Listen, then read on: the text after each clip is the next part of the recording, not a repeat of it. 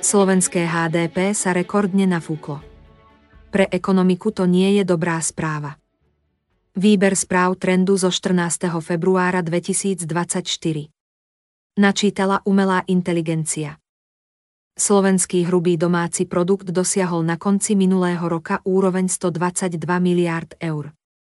Na prvý pohľad ide o skvelé číslo. Pred 30 rokmi, pri vzniku Slovenska, bol totiž iba na úrovni 14 miliárd eur, 20 miliárd prekonal v roku 1996, 50 miliárd v roku 2005 a 100 miliárd v roku 2021.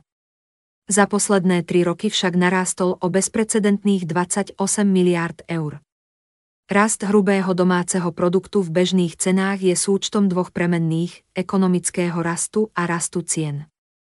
Problém slovenského rastu HDP posledných troch rokov je, že ho z troch štvrtín ťahal rast cien a iba z jednej štvrtiny rast reálnej ekonomiky.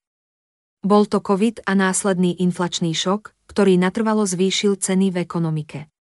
Pre štát je to dobrá správa. Nielen, že sa infláciou výrazne znížila reálna hodnota jeho dlhu, ale aj do budúcna bude vyberať viac na daniach. A dobre je to aj pre ostatných dlžníkov, ktorí si zobrali úvery pred veľkou inflačnou vlnou. Pre ostatných je to horšie. Reálne mzdy už 5 rokov stagnujú, čo znamená, že zamestnanci sú na tom rovnako, ako boli v roku 2019. Horšia je však situácia pre biznis. Napriek tomu, že si dokázal udržať ziskové marže, vyrobené tovary a služby sa stali pre vysoké náklady drahšie a tým pádom menej konkurencieschopné vo vzťahu k zahraničiu. Dáta Eurostatu ukazujú, že kým v roku 2011 bola cenová hladina na Slovensku o 29% nižšia ako v krajinách Európskej únie, v roku 2022 bola nižšia už iba o 14% Slovensko tak svojimi cenami dobehlo Grécko, Portugalsko či Slovinsko a predbehlo Česko. Inflácia na Slovensku za poslednú dekádu zmazala minimálne polovicu cenovej konkurencie schopnosti krajiny voči priemeru Európskej únie.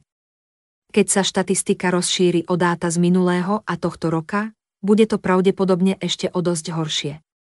Pre dovolenkárov bude Slovensko rovnako drahé ako Grécko, Portugalsko, Slovinsko aj Česko, či však dokáže ponúknuť podobnú kvalitu služieb, je otázne.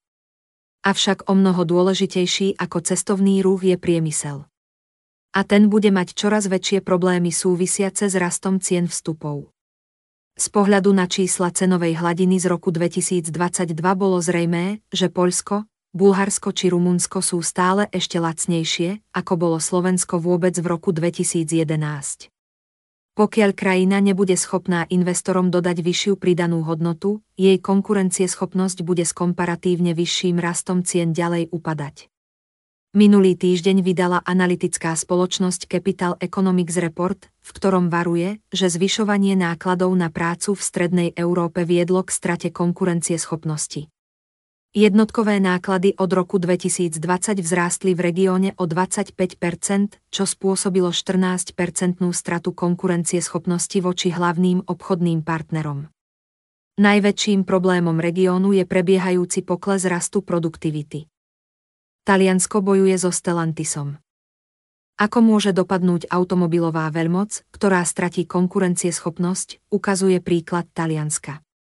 V posledných týždňoch prebieha slovný súboj medzi talianskou vládou a Stellantisom ohľadom znižovania produkcie v krajine. Firma sídliaca v Amsterdame vlastní tradičné značky ako Fiat a Alfa Romeo. Meloniovej vládu nahnevali snahy Stellantisu tlačiť na znižovanie nákladov zväčšovaním produkcie mimo krajiny. Ak chcete predať auto na medzinárodnom trhu tým, že ho budete propagovať ako talianský klenot, potom toto auto musí byť vyrobené v Taliansku, povedala talianská premiérka. CEO automobilky, Carlos Tavares, reagoval slovami, toto všetko je obetný baránok, ktorý sa snaží vyhnúť zodpovednosti za skutočnosť, že ak neposkytnete dotácie na nákup elektrických vozidiel, ohrozíte talianské závody. V stredu Meloniovej vláda ohlásila, že má záujem do krajiny pritiahnuť ďalšiu automobilku, informuje Bloomberg. Podporujeme príchod druhého výrobcu, povedal minister priemyslu Elfredo Urso. Je to projekt, na ktorom pracujeme mesiace so zmysluplnými rozhovormi so zahraničnými partnermi. Či sa to Taliansku skutočne podarí, a najmä za akú cenu, je otázne. Continental prepúšťa. Investovať do výroby aut je v súčasnosti rizikom v Taliansku aj inde. Dôvody ukazuje aj v stredu ohlásenie prepúšťanie veľkého nemeckého výrobcu automobilových súčiastok, firmy Continental. Spoločnosť znižuje približne 7150 pozícií v automobilovej jednotke, aby znížila náklady a zvýšila konkurencieschopnosť podnikania pri komplexnom prechode na elektrické vozidlá. Nemecký výrobca plánuje znížiť svoju globálnu pracovnú silu o 3,6 a ruší približne 1750 pracovných miest vo výskume a vývoji, zvyšok v administratíve, píše Bloomberg. Spoločnosť sa tiež snaží spojiť niekoľko lokalít v Nemecku. Najdlhší štrajk s prestávkou. Už štvrtý mesiac trvá spor medzi švédskymi odborármi a automobilkou Tesla. Celý problém sa začal, keď niekoľko zamestnancov pracujúcich v servise požadovalo vytvorenie kolektívnej zmluvy s podobnými podmienkami, ako majú vo svojich kontraktoch. Elon Musk, odporca odborov, to odmietol. A tak sa 130 zamestnancov pustilo do štrajku.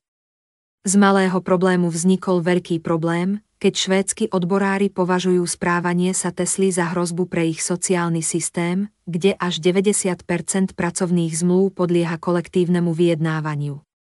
Z tohto dôvodu nemajú v škandinávskych krajinách zavedenú minimálnu mzdu, keďže vláda do procesu tvorby miest nezasahuje. Keď zamestnanci štrajkujú, mzdy im preplácajú odbory. Tie majú prostriedky na roky. A tak mnohí držitelia Tesly ostali v problémoch. V snahe výjsť im v ústrety, štrajkujúce servisy oznámili, že do konca apríla príjmu 30 nepojazdných vozidiel. Najdlhší nordický štrajk od druhej svetovej vojny sa tak na niekoľko mesiacov zastaví. Kultúrne vojny ale ostávajú.